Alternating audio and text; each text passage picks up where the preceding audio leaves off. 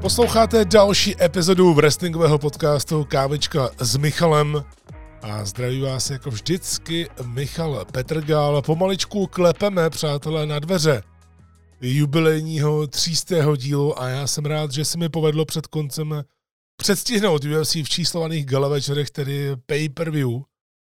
Tuhle sobotu 16. prosince bude mít UFC 296 takže už jsem před nimi, i když je jasné, že to mám výrazně jednodušší, jsem na to eh, sám, takže když je člověk eh, svým pánem a nemá kolem sebe další lidi a ostatně UFC dělá mnohem větší produkci, tak je jasné, že pokud budu aktivní, pokud budu mít to aktivní zápasové tempo pro podcast, tak můžu předstihnout kohokoliv. Každopádně, pro ten dnešní díl jsem se rozhodl vybrat pouze jediné téma, a to s tím, že na závěr zase budou jenom nějaké malé kousičky něčeho jiného, zapojím tam i eh, to, co jste třeba říkali na Instagramu nebo na YouTube, ale z různých důvodů bych chtěl dnes opravdu mluvit jenom o sporu Seth Rollins CM Punk, což tedy už bude po třetí v řadě, kdy je CM Punk jedno z hlavních témat kávičky a to už něco znamená.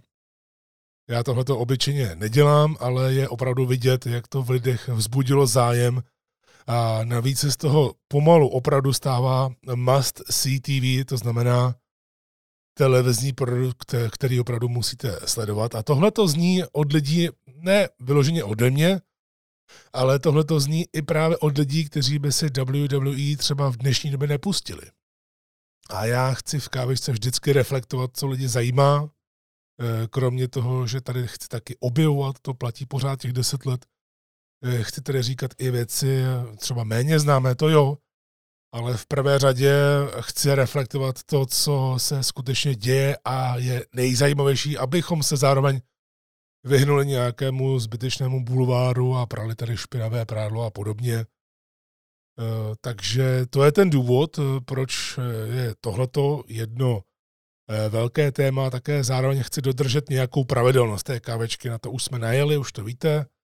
Snažíme se vydávat eh, každý čtvrtek, takže eh, dnes to bude široké zaměření, abych to všechno stihl, aby se ta kávečka stihla odbavit, protože mě tlačí čas v těchto dnech, tedy čtvrtek, pátek, sobota, neděle, takže kdybych nedokázal vydat kávečku ve čtvrtek, v tom časovém presu, tak už ji zase nevydám eh, eh, několik dní a to nechci, takže tím, že mám nejvíc v hlavě právě se ta rolince asi banka, eh, tak jim chci věnovat co nejvíc času a vlastně upozadit ty další věci.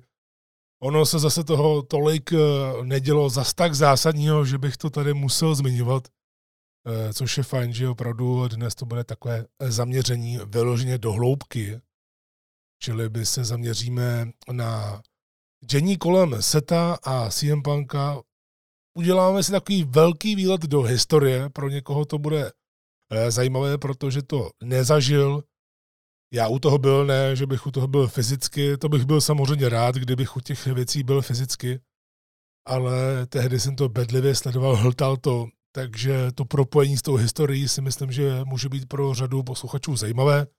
Takže já pospoju nějaké různé věci mimo. To znamená, že to nebude jenom o tom, že bychom se zaměřovali na to, co oba dva řekli eh, na obrazovkách WWE. A opravdu v tom wrestlingu jako takovém, v tom mainstreamovém wrestlingu je tohleto momentálně něco, o čem přemýšlím nejvíc, tedy kromě návratu wrestlingových akcí od AOV, což je jasné, což mě bude zaměstnávat teď několik měsíců.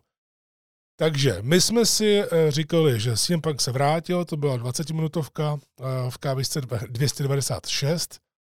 Eh, v 297 jsme rozebrali do hloubky jeho první promo, které bylo kritizované mnoha lidmi. Já jsem to promo neodsoudil, naopak jsem chápal, že bylo takové, jaké bylo. No a my se teď vlastně zaměříme i částečně na to druhé promo, které přišlo ve SmackDownu. A to mě nejvíce zaujalo, že když jsem se dozvěděl, že SmackDown má být právě Tribute to the Troops, to znamená speciální díl věnovaný vojákům, tak eh, člověk ví, že to bude trošku jiná epizoda. A bylo to tak. Nevím, jak jste to měli vy, nevím, kde jste to sledovali. Eh, pokud jste to sledovali eh, s českým komentářem na Strike TV v sobotu, tak to byla takzvaná international verze, kde, kdy asi zřejmě v Americe, jakmile byl nějaký segment, kdy se tam představovali vojáci nebo se mluvili Eh, kde, nebo se mluvilo o něčem, eh, co bylo spojené právě s různými vojenskými operacemi ve světě, eh, tak v té mezinárodní verzi, možná se pletu, možná to takhle bylo i v té americké, netuším, ale myslím si, vzhledem tomu, jak to bylo nastříhané, tak v té mezinárodní verzi SmackDownu bylo hodně medailonků. Cody Rose, Becky Lynch, několika minutových. A to by odpovídalo tomu, že tam byly třeba mezi tím segmenty o vojácích, což je v pohodě. A proto mi to přišlo opravdu takové zvláštní, že eh, CM Punk byl pozvaný do SmackDownu tak, aby se mohl podívat, co se ve SmackDownu děje, ať už právě storylineově, nebo právě skutečně on si dělal to kolečko, byl i v NXT, na NXT Deadline byl i v, Performance Center, takže skutečně se CM Punk seznamuje, dělá to nejlepší, co může dělat, tak aby do toho pronikl, aby eh, se nechoval jako nějaká peribanona, jako nějaká hezdička, která se bude separovat, takže skutečně je zatím tedy otevřený eh, všemu a všem. Uvidíme, jak dlouho to vydrží, jestli to zase není jenom třeba nějaká kachna. To uh, si teď nedokážu vůbec představit, uh, nějak spekulovat dopředu, co by se mohlo stát za pár týdnů, ani nechci. Ale zaujalo mě, že právě na tento vojenský díl byl CM Punk pozvaný. Je mi úplně jasné, že oni to udělali hlavně kvůli tomu, aby potom se mohl rozhodnout v Raw. Protože to Raw bylo v Clevelandu a ta hala skutečně jak bylo oznámeno, že Punk bude i v Clevelandu, tak jsem si říkal, tyjo, tak to je opravdu ne, že náhoda, ale že se jim to povedlo takovýmhle způsobem zařídit, že CM Punk se vrátil a pak najednou je tam Raw v Clevelandu, které je už samozřejmě plánované více jak půl roku a do Clevelandu eh, WWE jezdí hodně často, ale je to právě ta hala, ze které odešel CM Punk. Jak měl mít nějaký eh, segment s Kanem, jestli se nepletu, a on se v Raw už vlastně ani neukázal a odešel. Takže společnost musela překopat některé segmenty. Jasné, že lidi na něj eh, byli naštvaní, hlavně ti asi, kvůli kterým nebo spíše hlavně ti, které to ovlivnilo, protože CM Punk tím, že odešel, tak samozřejmě něco bylo seškrtáno a bylo to takové domino. Všechno se to sesypalo, byl to řetězový efekt. A dokážu si představit, že někteří za něj, na něj byli za tohle naštvaní. Takže v rámci Tribute to the Troops se objeví CM Punk někde v polovině show, tak aby právě měl dost času na to něco říct a skutečně to úplně vyčnívalo. Ta epizoda byla taková hrozně uh, milá, nebyla nějak extra zajímavá, že by se tam dělo něco zásadního právě kolem, kromě CM Punka. Proto to tak vyčnívalo, že kolem toho byly různé věci, jako třeba Bobby Lashley, který vůbec nebyl heel a vypadá to, že možná Eh, s tím Triple H i bude počítat do budoucnosti, těžko říct, protože eh, jak můžeme vidět a slyšet, tak na Lešliho prostě nechtějí lidi bučet. Tady to chápu, v Providence Rhode Islandu SmackDownu to bylo logické, protože Bobby Lashley jakožto eh, bývalý voják v podstatě, on sloužil v armádě a tím pádem i uctil památku svého otce, který taky sloužil armádě. Eh, takže pro něj to byla velká srdcovka, jako pro mnoho dalších, kteří tam byli toho součástí, dokonce i výjimečně spolukomentoval JBL, který tenhle ten koncept eh, kdysi před 20 lety založil.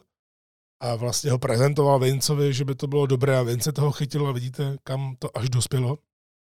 Takže u Bobbyho Lešliho to mm, bylo obzvlášť tady těžké, aby byl healem a tak eh, se vlastně rozhodli, že to ani uh, zkoušet nebudou a opravdu tady Lešle byl face.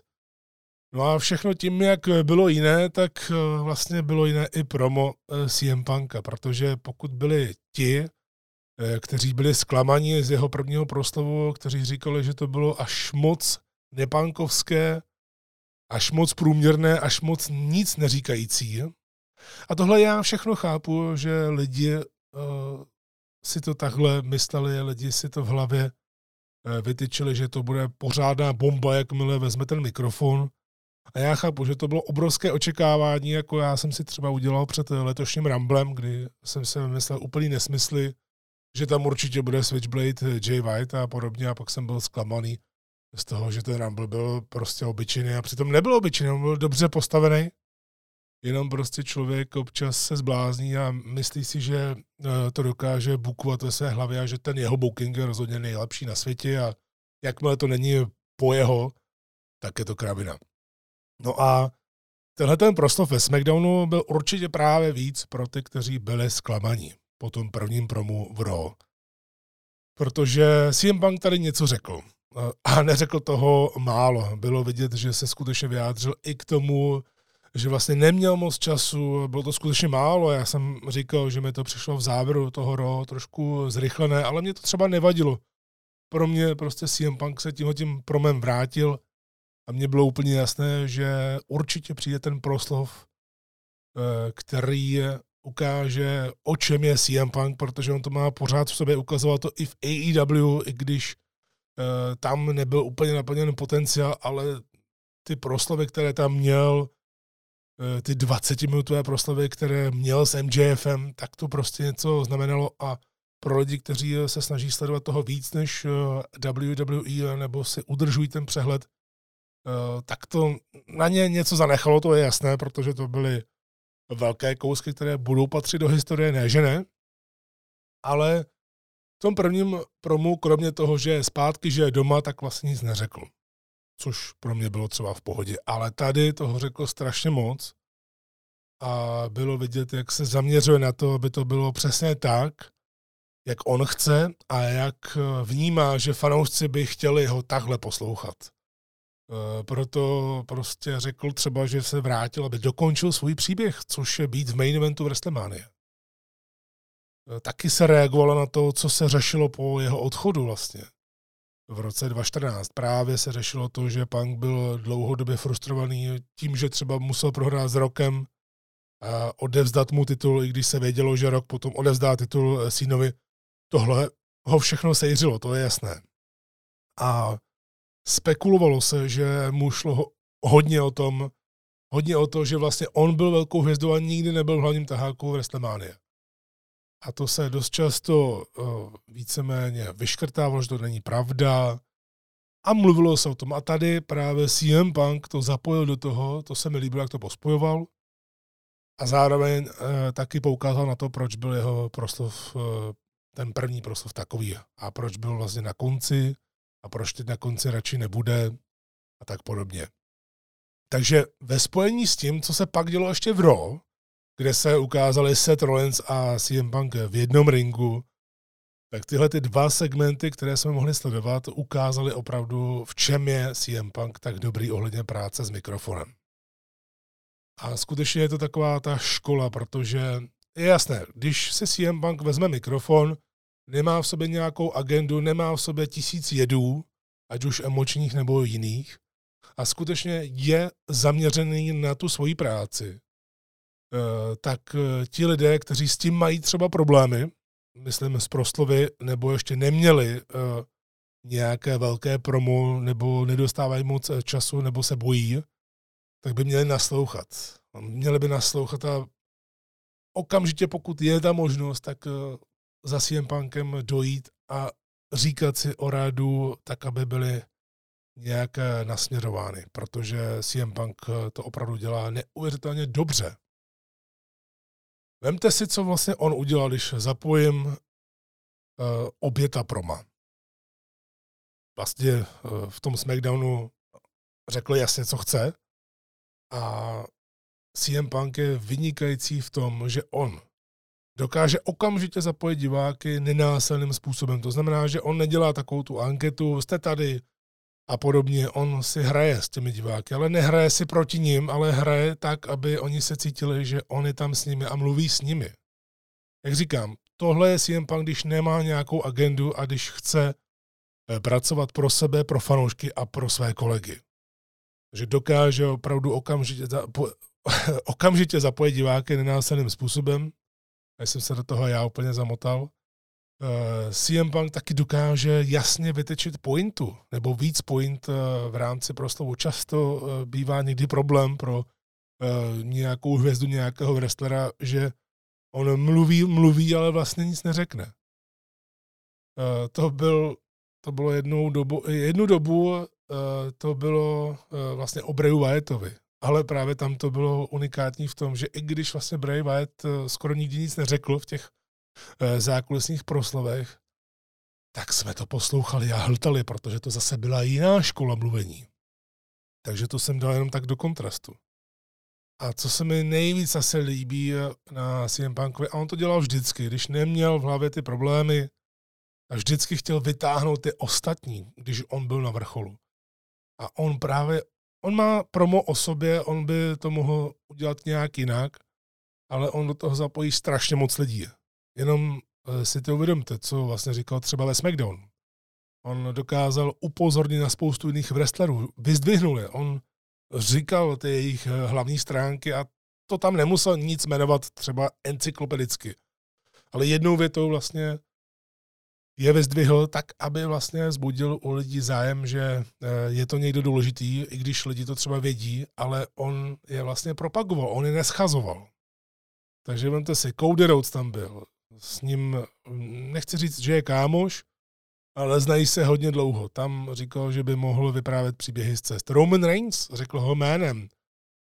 Eh, někdo, kdo tady nikdy není. Samozřejmě, že nemohl vynechat Paula Heymana a minulost, kterou eh, měl, takže jsem rád, že pro ty, kteří třeba eh, začali sledovat WWE až po Punkovi a třeba si neudělali nějakou rešerši do minulosti, tak nevěděli, že Punk byl spojený s Paulem Heymanem a že to byla taková unikátní dvojce, která je dost podobná teď té dvojici Heyman Reigns, protože i když Paul Heyman je stále manažer, tak Roman Reigns často mluví víc než Heyman, ale u Panka předtím, před na mnoha lety, to bylo ještě víc. Sám to říkal Paul Heyman, že tohle byla slast pracovat se CM Punkem a úplně jiná manažerská práce, kde on tam vlastně jenom stál a díval se, eh, co za kouzla vytváří CM Punk, protože on mluvil sám za sebe.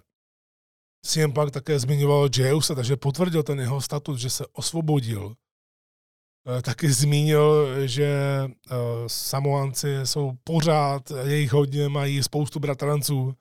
Zmínil historii s Randem Ortem. Parádně si zahrál s LA Knightem a to tam LA Knight ani nebyl, on ho dokázal vytáhnout za pár vteřin. Jak vlastně to hrál s diváky, jak je vzdělaný, jak ví, co ty lidi udělají a on s tím půjde. Takže nechal ty lidi aby řekli LA Knightovo jméno a on pak jenom, jak řekl to je, to svoje je, úplně jinak než LA Knight, tak úplně právě potvrdil ten raketový zestup LA Knight, byť mu je 1,40 a je o 4 roky mladší než CM Punk, tak eh, to tady potvrdil, to byl taky super. Nebo Kevin Owens. Toho také zmiňoval a ví moc dobře, jak se asi Kevin Owens třeba cítí, nebo co má v sobě. On ví, že Kevin Owens je často ve spojení Eh, z Young Bucks a s Adamem Coulem, to jsou největší kámoši ještě z doby z PWG.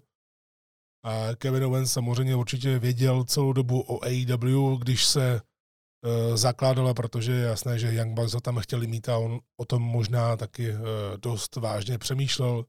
Stejně jako třeba AJ Styles, další dobrý známý, ale opravdu Kevin Owens a Young Bucks uh, a Adam Cole, to jsou uh, skutečně obrovský kámoši. No a na závěr si CM Punk velmi šikovně nechal někoho, o kom lidi chtěli, aby mluvil vlastně celou dobu. To je Seth Rollins. A to je právě ono, co jsem říkal už od toho začátku, kdy se no, eh, spekulovalo o tom, jestli o tom lidi věděli vůbec, že CM Punk tam přijde, jestli byli naštvaní, jestli ty eh, videa, které vyšly ven, obzvláště s tím fakováním od Seta Rollince, jak mluvil eh, dost sprostě na to, že je to WWE, i když to právě už bylo po vysílání dávno, ale jak se říká, kamery pořád jedou a jsem si jistý, že tohle přesně zapojí. Do těch medailonků, až to opravdu bude oficiální spor, až spolu budou pracovat, až eh, na sebe budou štěkat a budou douze mluvit. Takže vidíte, že celou dobu to bylo takhle připravené a nastartované. Právě od té chvíle, kdy se Seth Rollins choval jako blázen na Survivor Series, až po internet. Internet sám o sobě vlastně pomáhal WWE úplně nenásilně. A to bylo na tom to nejlepší, že CM Punk právě Rollince jako jediného nezmínil jménem. Nezmínil jménem, protože mu za to nestojí. A už jste viděli, že to bylo uh, zapojení storyline. Všechny ty uh, lidi, který zmínil, tak to byla, uh, to byla realita s potenciálem, že by mohl mít s nimi zápasy, že by mohl mít nějaké rivality a podobně ale už pomaličku to všechno házel do příběhu a to je dobře. Samozřejmě, že hodně příběhů eh, eh, z těch lidí eh, nahoře, které jsem tady zmínil, tak by to fanoušky zajímalo, to je jasné, ale jak se říká, jak praví opravdu přísloví, které je hrozně staré, železo se musí koutit, dokud je žhavé. A to se třeba WWE nedařilo za Vince, vždycky vzpomenu třeba Rybeka, i když si můžete o něm myslet, eh, co chcete. A je pravda, že se trošku zbláznil Ryback v posledních letech, obzvláště to, jak se chová na sociálních sítích, jaká videa vydává, co píše a podobně, ale to prostě jeho svět, může se to dělat. Eh, vytvořil se to a evidentně se mu daří dobře, tak já ho nechám být a nemusím o něm mluvit, ale vždycky to pro mě bude ten příklad a CM Punku toho vlastně byl, že tam WWE nedokázala udělat eh, z Rybeka toho nového Goldberga, aniž by to eh, musel být takový oder WCW. To znamená, že by to udělali přes kopírku a prostě, že by Ryback vyhrával jeden zápas za druhým za minutu a podobně. To ne. Takže za Vince se to WWE moc krát nepodařilo, ale tahle ta současná WWE to ukázala třeba s LA Knightem. Přestože vlastně LA Knight neměl co dělat v hlavním taháku s Romanem Reignsem, po tom všem, eh, co jste ho viděli těch 12 měsíců předtím, to prostě není eh, reálná pomalá cesta k tomu, aby najednou byl eh, v hlavním taháku prémiové akce. To není. Můžeme LA Knighta mít rádi sebe víc, ale to není. A přesto fanoušci ho vytáhli strašně nahoru, že najednou to WWE nemohla ignorovat. A říkal to Triple H i po Money in the Bank, když LA Knight nevyhrál, aby fanoušci byli trpěliví a aby věřili uh, tomu jejich uh, přístupu. Takže WWE se to vyplatilo, no a teď ví najednou, že Seth Rollins, CM Punk, to je to nejvíc, co teď můžou lidem dát. Samozřejmě že potom do budoucna, když se Punk nezraní a podobně, tak tam máme další pecky, to je jasné. A Roman Reigns ten musí padnout, už jsem to říkal. Takže tohle všechno bylo eh, super, ale já nebudu mluvit jenom pozitivně, i když v kávisce chci hlavně na 99,9% eh, mluvit hlavně právě o tom pozitivu, o tom umění v wrestlingu. Proto taky Art of Wrestling. Eh, takže samozřejmě, že vím, že všechno nejsou jenom obláčky a růžová barva, růžové brýle, takže pochopitelně, že tady chci být i kritický často, ale aby to bylo opodstatněné, takže se mm, začnu věnovat i jedné věci, která mi tam prostě neseděla. Eh, to promo bylo bomba. To opravdu bylo strašně kvalitní a když se člověk podívá třeba jenom do komentářů na YouTube pod tohle promo, tak to je neskutečné, jak lidi jsou strašně rádi, že CM Punk je tady. Že i když tady byl vlastně celou dobu, ale jinde, ale teď to pro ty lidi znamená daleko víc, protože mnoho z nich třeba ani nesleduje AW, ne, že by nevěděli, že tam je, ale prostě to třeba nezajímalo. A teď to vnímají jako, že CM Punk se opravdu pro nás vrátil. Takže strašně moc pozitivních komentářů. Člověk by čekal, že tam uh, budou komentáře právě typu, že je to zrádce, že stejně za chvíli uh, zabije WWE a podobně, nebo zabije svoji kariéru a tak dále. A toho je opravdu minimum. Každopádně, v tomhle promu ve SmackDownu, když se ještě budu věnovat jenom těm částem, protože to tady neanalyzuju tak jako to první promo, ale skáču přes kaluže. Eh, no a pro mě třeba největší slabina toho proslovu byla uh, punková hláška, kdy říkal, a já to tady přeložím, nevím, komu by bylo příjemný pracovat s někým, kdo v zákulisí náhodně mlátí lidi do obliče. Je rok 2023, dámy a pánové, to je šílený. Konec citátu. A to se mně třeba nelíbilo, ne vyloženě kvůli eh, té větě, protože ono pro mě v tom bylo několik věcí. Samozřejmě eh, bylo to, byla to narážka jednak na to, co udělal Kevin Owens v zákulisí v rámci storyline, to znamená, že dal tu jednu pěst Austinu Teorimu a Graysonu Woolerovi, to je jasné, to všichni viděli a věděli že na to taky naráží, ale taky mnoho lidí vědělo, že nenaráží jenom na to, protože tohle byla jedna narážka bez jakékoliv konkretizace. A já to chápu, protože o tomhle byl vždycky CM Punk, že chtěl míchat realitu s fikcí, že chtěl trošičku píchat do vlastního hnízda, klidně i tak, aby mu to potom lidi vrátili. A k němu se to hodí, já to naprosto chápu. Eh, taky v tom byla sebereflexe eh, ohledně jeho předchozího chování. On ví, že to eh, nebylo OK, třeba po Brawl Out se k tomu vyjádřil, po té tiskovce šílený, se k tomu vyjádřil, že to nebylo úplně ideální, že se omlouvá za tohle chování, že by to takhle být nemělo, ale prostě byl vytrigrovaný. Takže v tom je taky tohle. No a k tomu ještě stáhá mít něco štěplavého. Ono pozitivní na tom je to, že WWE opakovala ve svých eh, videích tohleto všechno, takže kdyby se vedení nelíbilo provedení, nebo že by to bylo něco, na čem se nedomluvili, tak by na to neupozorňovali vůbec, to je jasné. Je to dost podobné jako v tom jeho prvním promu, kdy už neměl mikrofon a obrátil se do kamery a řekl, že tady není od toho, aby si dělal přátele, ale aby vydělal peníze. Takže ono bylo super, že do toho Punk zapojil něco, co se momentálně v WWE děje, to znamená Kevin Owens, Grayson Waller a Austin Theory, ale a to je právě ten problém, který jsem s tím měl asi nejvíc. Uh, on měl prostě smůlu, že tohle není AEW. A tohle je prostě WWE ve smyslu, že je to, jak už jsem to říkal v jednom rozhovoru, uh, že WWE je prostě Michael Jackson, je to Lady Gaga, nevím, Taylor Swift, nebo tu zrovna neposlouchám, ale vím, že to prostě je mainstream. Takže eh, WWE se prostě bere jako společenská aktivita. Takže ano, v hale byli vojáci, bylo trošku jiné publikum než normálně, ale bylo tam jasně vidět, jak hromada lidí ani netušila, na co punk naráží, protože nesledují AEW, nebo dokonce ani někteří nevědí, co to je, to je hold realita. Vy si můžete říkat, že jsou blázni, nebo že to není možné, ale je to prostě tak. Já měl kolem sebe lidi, kteří sledovali třeba mnoho let WWE, ale když jsem řekl AEW, tak eh, na mě koukali a ptali se, to je tvoje společnost?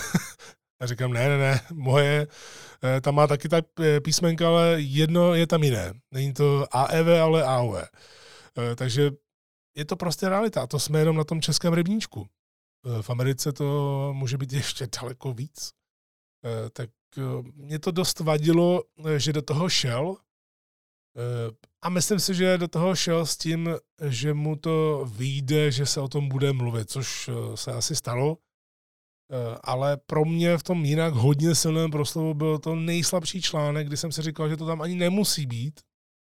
Byť to hezky propojil Eh, s těmi současnými příběhy v WWE, ale nemuselo to tam být právě kvůli tomu, jak se u toho CM Punk tvářil. To bylo možná na tom ještě to nejhorší, jak eh, to řekl a tvářil se, jako kdyby řekl něco peprného, něco wow. A přitom ta reakce publika tomu vůbec neodpovídala. Takže to byl jeho proslov, no a teď vlastně můžeme náhlednout právě uh, do toho tématu Seth Rollins uh, CM Punk. Za mě je prostě strašně dobře, že do toho jdou, že do toho jdou teď. A že to hlavně budeme moci vidět bez Vincova vlivu. Kromě uh, toho jeho, jeho vlivu na 0,1%.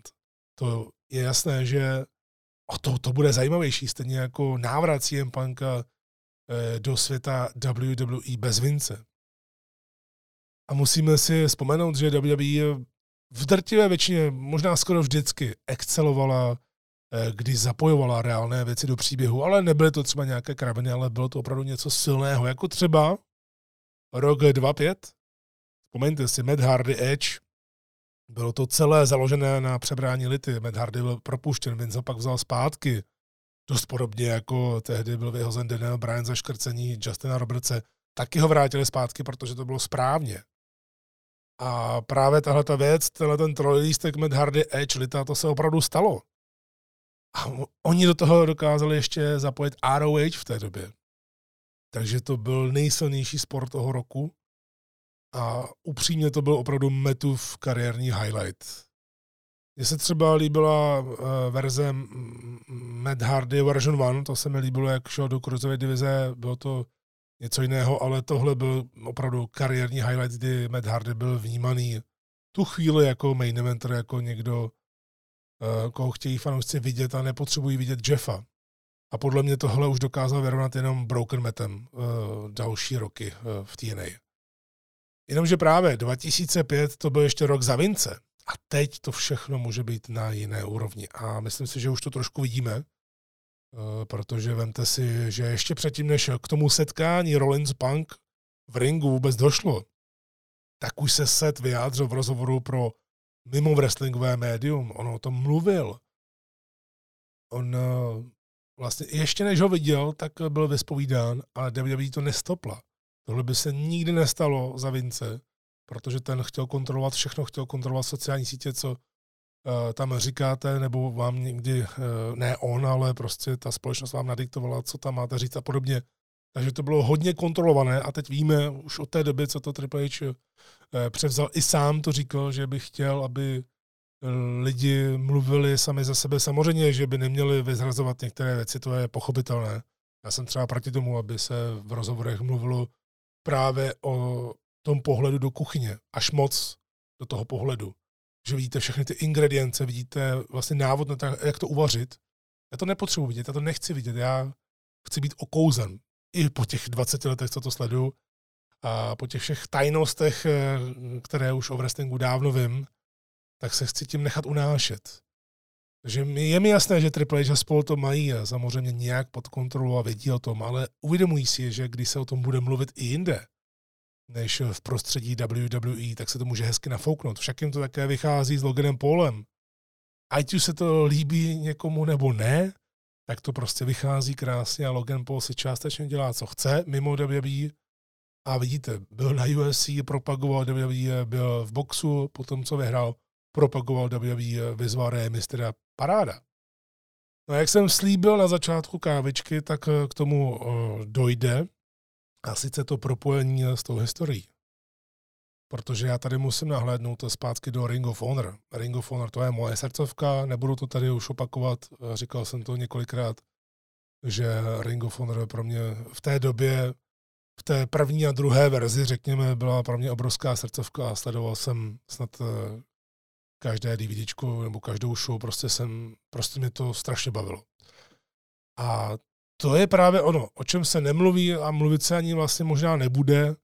Nevím, jestli budou zmiňovat Ring of Honor jako takovou, když to patří Tonymu Kánovi teď, což eh, CM Banka možná teď asi mrzí, po tom, co byl hrozně rád, že Tony Khan to koupil a nenechal to umřít.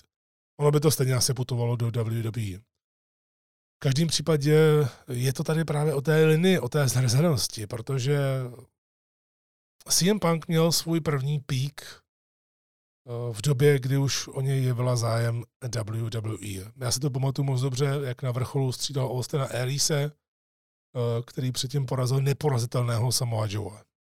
To byla úžasná doba, ta právě ta 2.3 až 2.7.8, to byla úžasná doba. No a kdy se na dřevních internetových forech objevilo to, že CM Punk podepsal s WWE, tak nikdo nečekal. Nikdo už s tím ani nepočítal, že Punk porazí Arise o titul.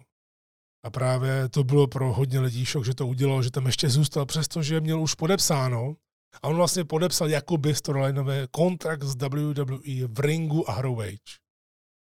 Eh, což jenom ukazovalo, jak eh, WWE tehdy respektovala ROH, podobně jako předtím ECW, že to nevnímá jako eh, přímou konkurenci a často právě těmto společnostem pomáhala. Byť se o tom nemluví, ale občas se to někde zmíní. Takže tohle byla punková jízda, než odešel v roce 2005 a pak tam právě ta linie, která následovala, tak to byl James Gibson, neboli teď producent eh, Jamie Noble, Brian Danielson, který vlastně byl ten best in the world, best wrestler in the world, Homicide, Takeshi Morishima, Nigel McGuinness. To byla ta linie těch lídrů.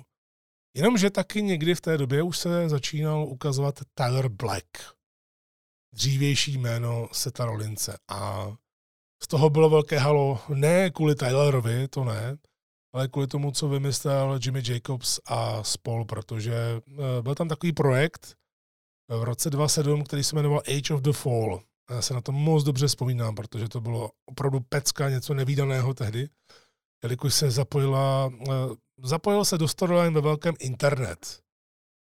A kromě toho, jak se s tím hráli, jak eh, nás dokázali napálit, protože to bylo stále těžší a těžší, tak ještě do toho zapojil, že to že ta invaze, že to Age of the Fall, že to bylo strašně brutální i na základě toho, co se dělo v arénách. A tím nemyslím brutální, že by to byl ultraviolent wrestling, který byl vedle v CCW, ale zkrátka dobře to, co se dělo, tak aby se posunula ta storyline. A právě Rollinsovi tehdy, Tyleru Blackovi, tohle to strašně pomohlo. Age of the Fall ho vytáhla nahoru, on to moc dobře ví a myslím si, že až o něm zase bude nějaký dokument, nebo to třeba i teď vytáhnou, těžko říct, eh, to nevím, eh, tak eh, on si to považuje velmi, protože to byl dvouletý příběh, který je samozřejmě musel vést k tomu, že Age of the Fall padne, to je jasné, to tak prostě musí být vždycky. A Tyler Black, já to takhle budu používat, to jeho jméno, dokud se nepřevtěl na Seta Rolince, tak Tyler Black se najednou osamostatnil a začal vyhrávat důležité zápasy. Já si právě ten přechod najednou od těch lidí jako Danielson, McGuinness, Homicide, ty modly, že to najednou byl někdo, kdo nebyl známý, ale měl konstantně výborné zápasy. Vzpomínám se, jak Black třeba zůstal 60 eh, minut v ringu s Erisem, byla z toho remíza. Samozřejmě v době, kdy lidi nechtěli moc vidět eh, dlouhé zápasy, ale když to mělo spát, když to Eh, bylo zajímavé, tak proč ne, tak eh, potom z toho naopak byly ovace ve stoje. Eh, takže ROH ho měla vlastně za velkou hvězdu budoucnosti. A nutno říct, že Tyler Black opravdu byl součástí éry, kdy tam byl Jim Cornette, to si o tom můžou lidi mluv, myslet, co chtějí, to je úplně jedno. Někdo Corneta nesnáší, někdo zase ho má rád pro jeho názory a protože proto jak je upřímný. V každém případě tehdy to byla éra, kdy ROH začala vysílat živě pay-per-view. Do té doby to byly DVDčka, vím, že Gabe Sapolsky se tomuhle tomu bránil, tedy televizi a pay-per-view jako takové. A Tyler Black byl právě součástí toho všeho. Daniel jsem tam byl, vlastně on odešel, byl součástí NXT, pak ho vyhodili, tak se vrátil. Mluvilo se o tom, že se Daniel se vrátí do ROH a pak ho vzali zase zpátky do WWE. Takže tady jsou ty paralely, že vlastně Blacka stejně jako Panka vyhledá WWE už v době, kdy vystoupal Tyler Black na vrchol a stal se světovým šampionem ROH. A najednou v FCW přichází Seth Rollins. Je to rok 2010 a je jasné, že Rollins, než přišel do hlavního rastru, tak CM Punk už byl obrovskou hvězdou už tam byl ten Summer of Punk, Pipe Bomb, brutální prodej merchandise, také dlouhá šampionská šťůra. Prostě tam bylo úplně všechno. Opravdu najednou to nebyl jenom John Cena, ale CM Punk, který ho i předčil v merči, v merči jako takovém, uh, tak uh, byl opravdu velkou hvězdou, přestože se jim tam nehodil, přestože mnozí ho tam nechtěli mít. Ale co bylo zásadní, proč si myslím, že je to jeden ze zásadních problémů v tom kořenu, jako takovém v tom jádru. Takže CM Punk nikdy nezapomněl na svoje indie kořeny, na to, že byl eh, v nezávislém wrestlingu a vždycky všechny sledoval a chtěl pomáhat. Už jsme tady dnes mluvili o tom, jak Punk, když je nahoře nebo když má prostor, tak vyzdvihuje i další. Dnes jsme si to ukázali na tom příkladu eh, v promu SmackDownu. A právě takhle vznikl Shield. Takhle vznikl Shield v roce 2012, i když v jiném složení, než jaké chtěl CM Punk, to už je potvrzené. A CM Punk prostě chtěl mít v Shieldu, ať už to mělo jakýkoliv uh, potenciál nebo jakoukoliv image to mělo mít, tak on chtěl mít vždycky indie hvězdy v Shieldu. To znamená Moxleyho, Blacka a Hira, tedy John Moxley, Tyler Black a Chris Hero. Já je schválně takhle jmenu nejdřív uh, v jejich indie jménech a později z toho byli Dean Ambrose, Seth Rollins a Cassius Ono. A Cassius Ono alias Chris Hero se nikdy nedostal do Shieldu a byl tam Roman Reigns, který byl nasazený společností. Právě proto, že Vince to vždycky musí nějak tweaknout, aby to byl jeho nápad. Já to chápu, je to prostě jeho biznis a může se dělat, co chce a vidíte, že lidi jsou zpětně za to rádi, protože Shield byla obrovská věc. Jedna z největších věcí v moderní éře v wrestlingu a to se bavíme o posledních 20 letech. No a právě tohle všechno jsou právě, si myslím, zárodky problému, jaký má nejenom Seth Rollins eh, se CM Punkem. Ono totiž, kdyby Punk zůstal u toho odchodu z WWE, natočil si ten podcast s Kabánou, objevil se v UFC, nikdo by s ním neměl problém, protože pořád byl za toho, uh, za toho obětního beránka pro mnoho lidí. Pro, pořád pro ně byl ta modla, která se postavila společnosti, postavila se tomu korporátu a stál si za svým. Ale problém prostě nastal, když se občas nevýbíravě vyjádřil k wrestlingu jako takovému. Protože to je jasné, že to se neschová. A wrestleri taky všechno sledují na internetu. I když řeknou, že ne, tak taky všechno sledují. To bylo obecné vyjadřování, ale pak už se to občas začalo vytahovat na sociální sítě, a to ještě CM Punk dávno nebyl v AEW, dávno, nechtěl mít nic společného s wrestlingem. Ano, byl chvíli na WWE backstage, ale to bylo všechno. A najednou prostě si rýpal do něčeho, kde ani nebyl. Takže se nedivím, že musel spoustu lidí naštvat, ještě než se vrátil zpátky. A právě se ta se reálně štve, že někdo, kdo byl obrovskou modlou a hlavně bojoval za lidi z indie wrestlingu, tak je najednou takový sebedestruktivní sobec, morous a podobně. Takže tady mezi Rollincem a Punkem se použil reálný základ a líbí se mi, jak se to předělalo do profesionální podoby, jak se tam nemluví zprostě. Já obecně nemusím v tom wrestlingu to nadužívání, právě třeba slovíček shit, fuck a podobně, kde to třeba v AW se s tím roztrhle pytel, takže když tam pak někdo mluví zprostě, tak už to neberete uh, vůbec nějak vážně. Když to, když jednou za uherský rok v WWE je třeba omylem, anebo schválně, se vypípne to slovíčko a víte, že to je třeba pile of shit nebo něco takového, tak je to najednou wow. A o tom to je, o tom to vždycky říkal John Cena, že mu nevadí být uh, v tom PG prostoru, protože naopak vás to vyzývá, abyste byli pořád na té hraně, abyste balancovali na té hraně, a snažili se to vymyslet jinak, aniž byste museli použít tu zkratku. A to se mi taky líbí. A právě proto si myslím, že CM Punk v tomhle bude ještě zajímavější, protože v AW to taky uh, se na to vykašlo a prostě tam mluvil prostě. A tady je to v té profesionálnější podobě a tím vůbec nehaním AW, to ne, ale já mluvím o tom, že profesionální znamená to, že obě strany, obě, obě strany vědí zhruba to, co ta druhá strana použije, když mají nějaký ten spor, když se něco mezi nimi děje a má z toho potom vzniknout zápas. A to je podle mě nejvíc fair. Takže pokud je osobní spor, eh, tak je vhodné, aby to bylo příjemné oběma stranám, nebo aby minimálně věděli, s čím mají počítat. Protože pak do toho dokážou dát všechno a budou makat i pro toho druhého. No a samozřejmě teď se nejčastěji zmiňuje to, co se Rollins eh, říkal na začátku tohoto roku, když eh, propagovali, tuším, že 2K23, a se Rollins tam, mně přišlo trošku, že by mohl být opilej, ale já myslím, že Rollins možná ani nepije. Uh, nejsem si jistý. Vím, že Farovič to takhle měl, nevím, jak potom v WWE, ale on tam prohlásil právě, že CM Punk je rakovina a podobně. A právě tahle ta hláška se teď často využívá ne v programu WWE, ale často se o tom mluví, že to je ten problém, že CM Punk opravdu je někdo, koho Rollins nesnáší a o, o kterém bude mluvit takhle, že použije slovíčku rakovina šatny. A ono se to využilo, hodně se toho vyhrotilo, přitom už se nezmiňuje to, že sám se Rollins to potom vysvětlil, jak to vlastně je, jak to myslel a on naopak mluvil se smutkem, že mu chybí ten starý CM Punk. To jsou slova a věty z ledna, z února letošního roku.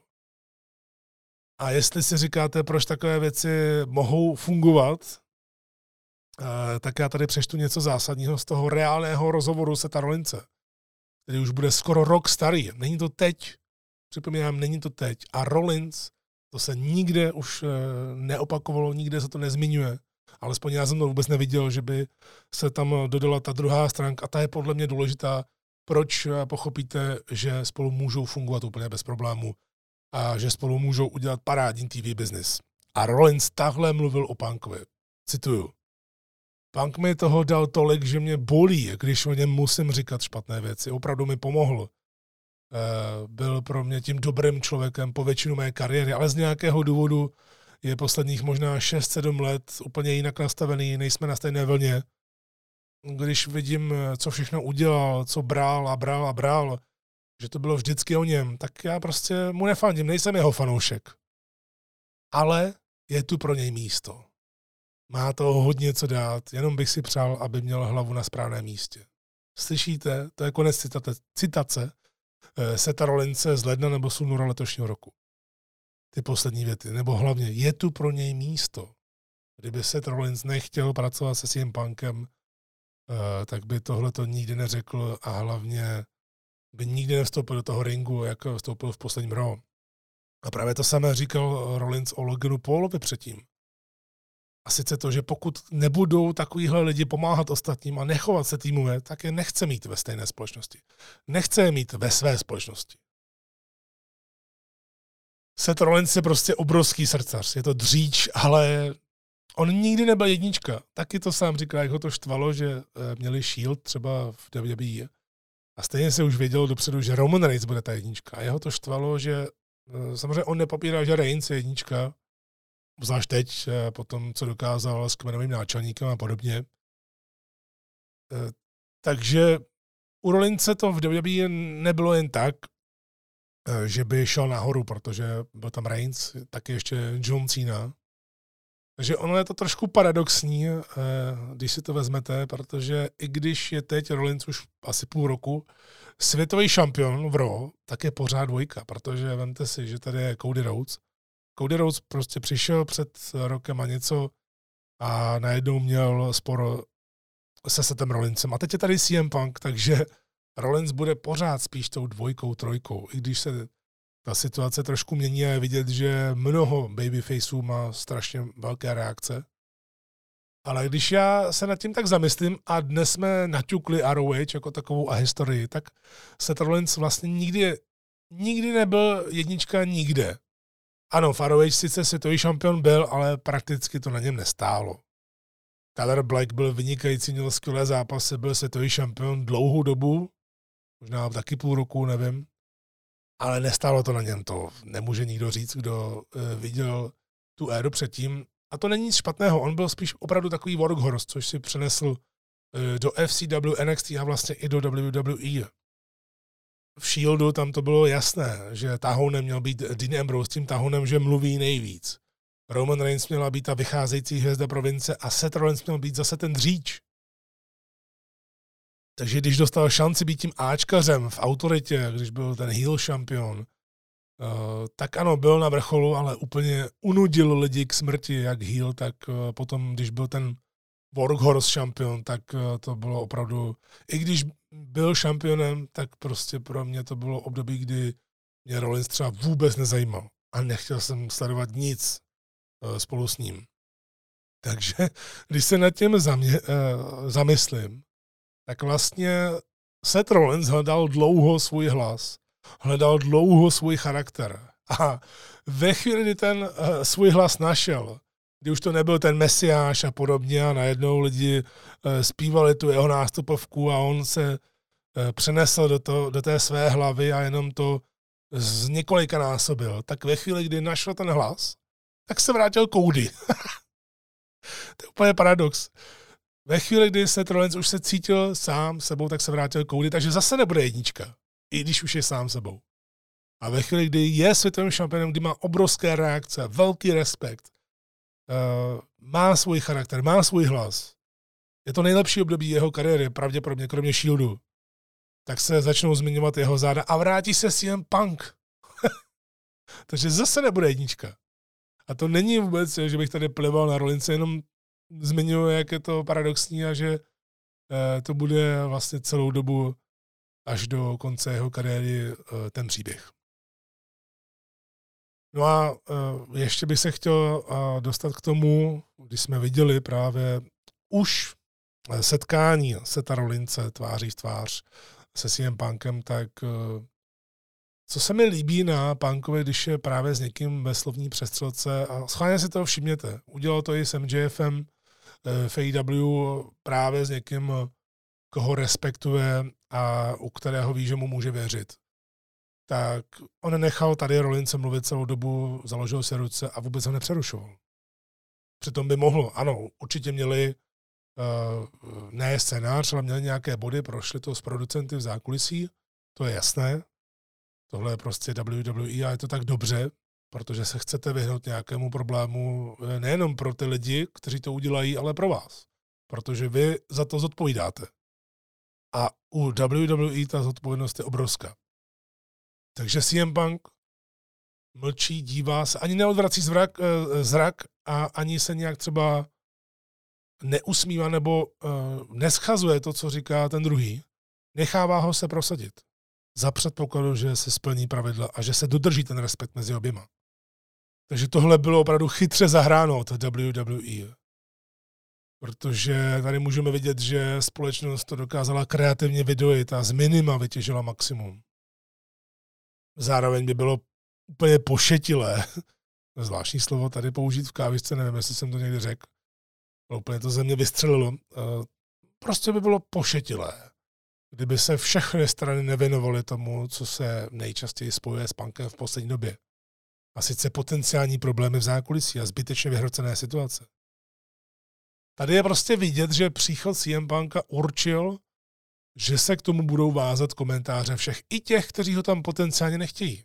Proto jsme třeba v Raw slyšeli narážku od Drew McIntyra, že pokud Punk podepíše z Raw, takže zničí tohle místo zevnitř. Už se ten reálný pocit, dejme tomu reálný pocit, přesměroval do sféry storyline. A to je podle mě dobře. Je tam chytře zahráno to, že tohle je Punkova poslední šance. Tohle bylo zmiňováno eh, v promu. Bylo tam taky chytře zahráno to, že Punk se musel nějak vyjádřit k tomu, že odešel před deseti lety a teď se vrací. A sice, že nelituje toho rozhodnutí, že odešel, ale lituje některých věcí kolem toho. Proto se to dá přirozeněji zkousnout. Než kdyby CM Punk přišel buď s omluvou najednou, nebo kdyby neřekl vůbec nic a nechal to být. A taky nechal se ta rolince, jak už jsme naznačovali, aby se řekl všechno, co ho trápí. To bylo vidět. Aby mu to řekl přímo do očí. On mu dal tu možnost. On mu dal jak to pak sám říkal, než, eh, když ho nechal domluvit, on mu dal právě tu stupenku, aby si řekl všechno, aniž by on ho přerušoval.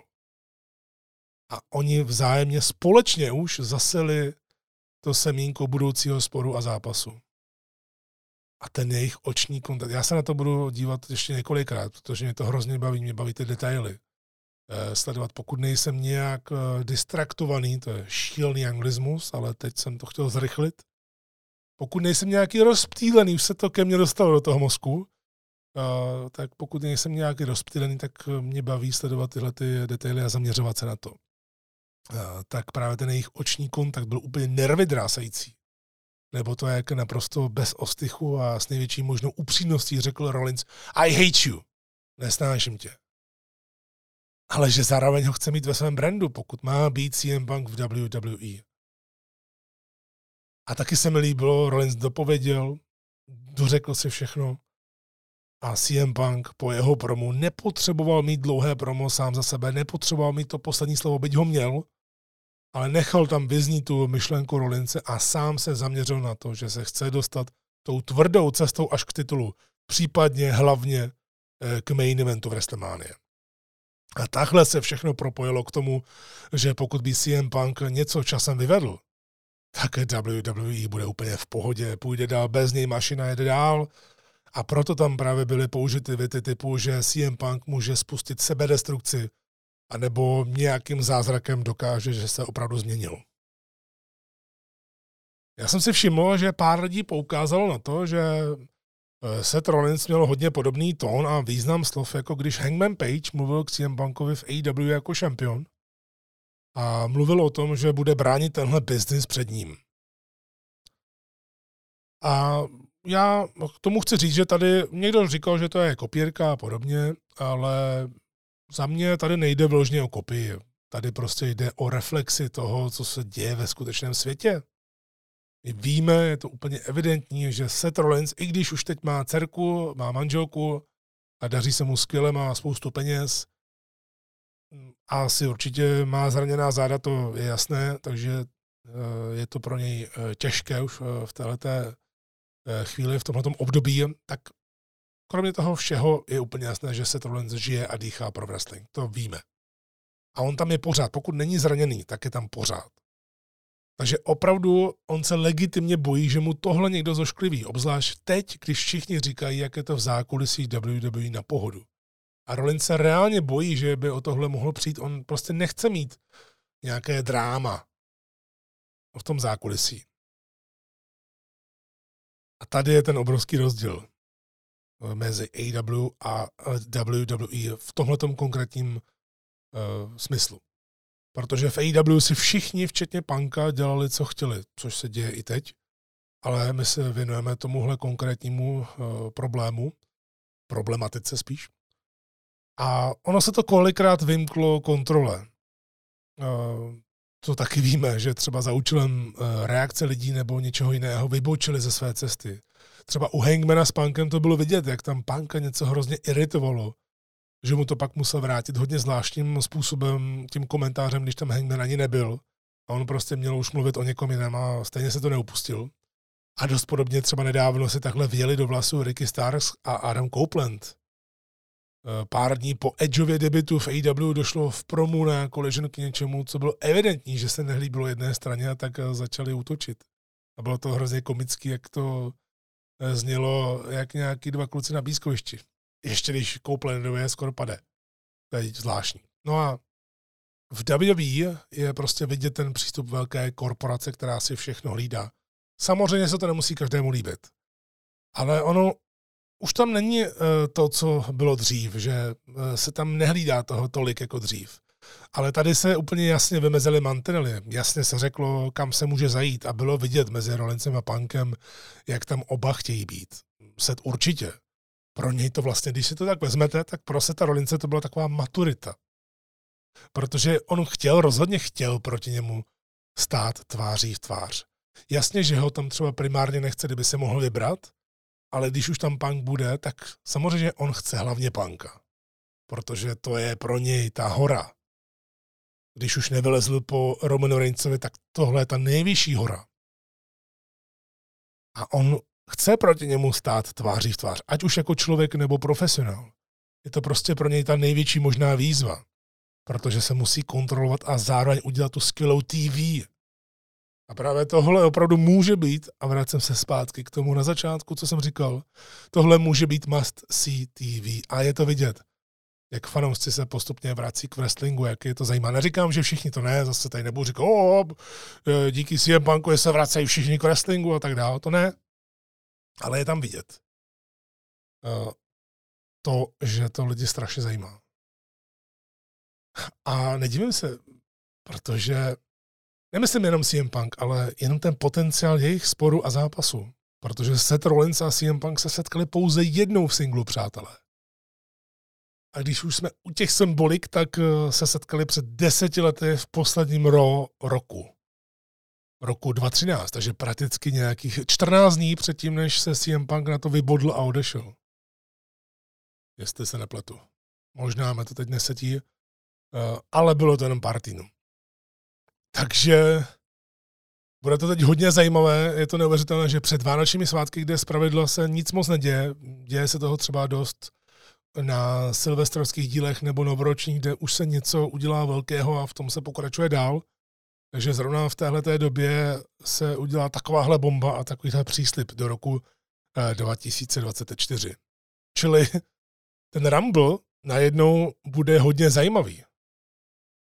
A i když to dělám nerad, tak už teď eh, bych chtěl říct svoje predikce, protože jsem je měl v hlavě. Před pár dny jsem to měl najednou v hlavě.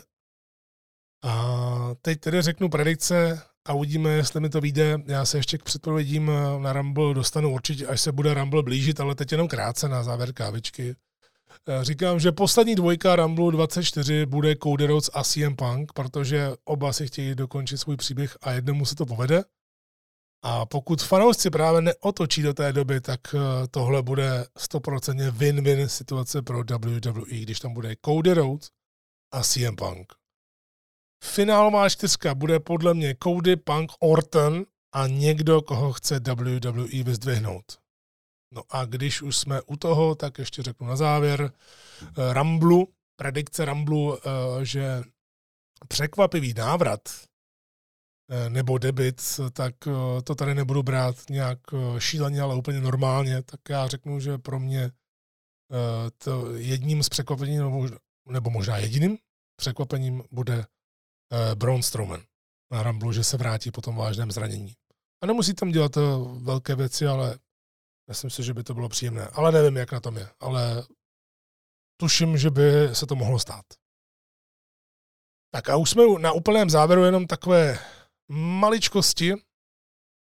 Byly tam dotazy od vás třeba na Instagramu ohledně Nakamury, jak plivl tu červenou barvu ten mist na koudy hrouce, tak byl dotaz, jestli to, jestli to náhodou není odkaz nebo narážka na to, jak Strickland s Hangmanem měli tu krev v AEW, tak jenom eh, řeknu i pro ostatní že rozhodně ne, že eh, to plivání červené barvy je vyjádření úcty od Nakamury směrem Great Mutovi, který letos skončil kariéru, bohatou kariéru a právě na nový rok v Pro Wrestling měl s ním Shinsuke Nakamura singlový zápas a pro něj a nejenom pro něj je prostě Great Muta obrovskou modlou, je to velký vzor, takže to byl ten důvod a myslím si, že eh, takhle to teď bude mít, že si to vzal od Great Muty, obzvláště když byl jeho poslední singlový soupeř.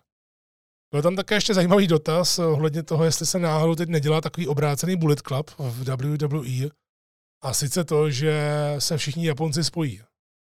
Je to zajímavá myšlenka a vůbec bych se nedivil, kdyby eh, k tomu došlo. Myslím si, že víc to bude ve SmackDownu než v Raw momentálně. Ale vzhledem tomu, jak jsem naznačoval právě, že Kazuchika Okada by se tam mohlo objevit, že určitě Triple H má vyhlednuté ještě další Japonky nebo Japonce, tak by se to klidně mohlo stát a říkám si, nějaká taková invaze pod vedením eh, tohoto týmu, který tam teď je v WWE, tak by se mohlo stát, že by to dokázali dotáhnout i do zdárného konce, protože teď už pracují s těmi dlouhodobými koncepty, už je to vidět, už opravdu můžou i ti největší, eh, ne škarohlídi, ale lidi, kteří nevěří ničemu a raději se bojí, což taky chápu, ale už i ti můžou říct, že WWE teď operuje úplně jinak. Že opravdu hodně dbá na ten eh, dlouhodobý booking na propojování věcí z historie a je to dobře, takže za tohle, eh, za tohoto režimu by to rozhodně mohlo fungovat a bylo by to zajímavé. No nevím, jestli bych to chtěl vidět, ale eh, jestli Kazuchika Okada by třeba vedl nějaký takovýhle, nějakou takovouhle frakci, tak bych si to dokázal představit, i když Zrovna u Okady si myslím, že tam by spíš asi vytáhli tu jeho jedinečnost minimálně na začátku. Tak a ještě tady mám něco, eh, co mi ne nařídili kolegové, ale poprosili mě kolegové z PVC, kluci, kteří píší každý den eh, novinky na ProWrestling.cz.sk a tak, tak mi řekli eh, a poprosili mě, jestli bych to mohl tady zpropagovat v kávisce. Já velice rád. Vymysleli, že by chtěli pro rok 2024 udělat typ ligu. Typovací soutěž, typ liga už tady v minulosti byla, kdy jsem ji kdysi dávno dělával já a potom se to zanechalo. Eh, v každém případě eh, mám tady pár informací, které tady předám, tak jak jsem to nakoupil, tak to prodávám tahle ta Typliga, ta PVC Typliga 2024, by se měla spouštět po Vánocích. Eh, je to soutěž, která se bude zaměřovat na čtyři hlavní společnosti. Bude tam i hlavní cena, bude tam fyzický pohár pro vítěze toho celého ročníku a vítěz dostane i merch, wrestlingový merch. Má se to prý spustit 26. prosince a první kolo už by mělo být před Wrestle Kingdom, tedy od New Japan 4. Eh, ledna. No a víc, info, víc informací potom bude na Facebooku eh, pro wrestling eh, CZSK, takže to sledujte, pokud se chcete zapojit do této soutěže. Myslím si, že to právě teď bude zajímavé, protože je na to víc prostoru, víc možností, takže myslím si, že Eh, pánové to pořádně vytuní a jim to přeju určitě, takže jsem je takhle chtěl podpořit ve své kávisce. No a na závěr ještě zmíním dvě věci. A sice, že AOV už oznamuje lidi, máme aktuálně oznámené dva wrestlery, jednak tedy AOV šampiona Bad Bonese, který se vrací a bude mít svoji vůbec první obhajobu titulu, jelikož na tu obhajobu nikdy nedošlo, což je hodně unikátní. No a také jsme teď čerstvě eh, potvrdili Lorence Romana. Lorenz Roman, který byl součástí AOV eh, vlastně první dva roky, než ukončil kariéru z ničeho nic ve svém mladé věku, ale vrátil se po několika letech a úplně zboural Evropu. Úplně se totálně změnil, změnil i svůj styl. Strašně se mi líbí, jak do toho šel, šel do toho úplně naplno, protože chce cestovat po celém světě, jak mi i říkal, a chce se prosadit, chce mít ty nejlepší možné zápasy proti těm nejlepším lidem, takže on opravdu hrozně maká. Já jsem sledoval ten jeho vývoj, když mi vlastně říkal, že končí a pak jak se trošku odmlčel a potom člověk viděl na jeho sociálních sítích, jak jenom maká, jak jenom maká v posilce, jak se věnuje grapplingu a tak, tak jsem byl z něj hrozně nadšený a pak mě strašně bavilo, když eh, oznámil, že se vrací zpátky a opravdu to nebyl jen takový ten návrat, on, eh, on to fakt urval. A poslední rok a půl má neskutečný, teď je vlastně aktuální týmový šampion VXV s Ikarem, eh, takže pokud nepřijdou o ty tituly, tak budeme mít na naší akci týmového šampiona z VXV, z hodně už teď eh, prestižní společnosti v Evropě, která je vlastně na úrovni vlastně vedle Progress Wrestlingu v Británii. A pak je tam samozřejmě ještě ICW ve Skotsku, to jo. Ale o VXV se pořád mluví ve velkém, to je jasné. Takže jsem za to hrozně rád, jsou to tedy dvě jména a pochopitelně ti z vás, kteří třeba nikdy nebyli na AOV, tak si to můžou vyzkoušet. Máte tu možnost, už se prodávají lístky, nejlevnější jsou za 650, to je do třetí řady a dál, kdy si můžete sednout kam chcete. A kdybyste chtěli přímo na nějaké místo, tak to vám nabízíme v první nebo ve druhé řadě. To jsou číslované stupenky, jsou jenom pár desítek korun dražší. Ale už, už jich není moc, těch číslovaných uh, už není moc, my už jsme prodali skoro nějakých 100 lístků, uh, mám pocit, uh, jestli se nepletu, jak jsem se díval naposled, takže před Vánoci, před Vánočními svátky jsme dokázali prodat uh, tolik uh, lístků a jsme za to strašně rádi, já jsem za to hrozně rád protože je to zatím nad očekávání, ale samozřejmě čeká nás ještě velká práce. Bude to 16. března, takže ještě čas, tři měsíce, tři a něco měsíce, než se AOE vrátí zpátky a chceme to udělat opravdu e, skvělé pro ty lidi, aby tam přišli a hrozně je to bavilo. Chceme se zase zaměřit právě na tu mezinárodní část, lákat sem lidi z jiných e, zemí, mít to postavené právě na té mezinárodní úrovni a dávat i prostor podle toho, jak se nám to bude hodit Čechům a Slovákům. Takže to jenom tak krátce k AOV. Eh, no a blíží se také, přátelé, Best of kávička, jak jsem říkal, to znamená bilancování roku 2023, které bylo loni hodně populární i podle poslechovosti. A jak budu dělat uh, také nejposlouchanější díly letošního roku, což udělám na konci tohoto roku a vydám to i vám, abyste viděli, protože se vám to líbilo, že jsem to loni řekl. Loni jsem to vlastně vydal na Facebooku top 10 nejposlouchanějších dílů Eh, no a právě Best of kávička loňská spadá do toho letošního roku, to je jasné, protože eh, když vyšlo pár dní předtím, než vyšel, vyšla tahle ta tabulka, tak neměla absolutně nárok eh, na to být v top 10. Takže k natáčení toho čtyř nebo tří členého podcastu by mělo dojít příští týden.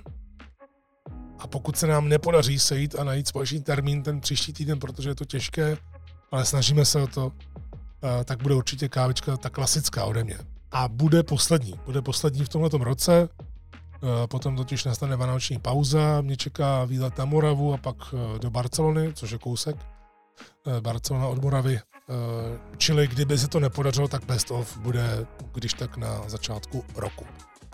Čili příští kávečka určitě bude příští týden, pokud to bude ta klasická ode mě, tak zase ve čtvrtek. Pokud to bude best of, tak právě podle toho, jak se sejdeme a jak se to potom eh, dá nějak postprodukovat.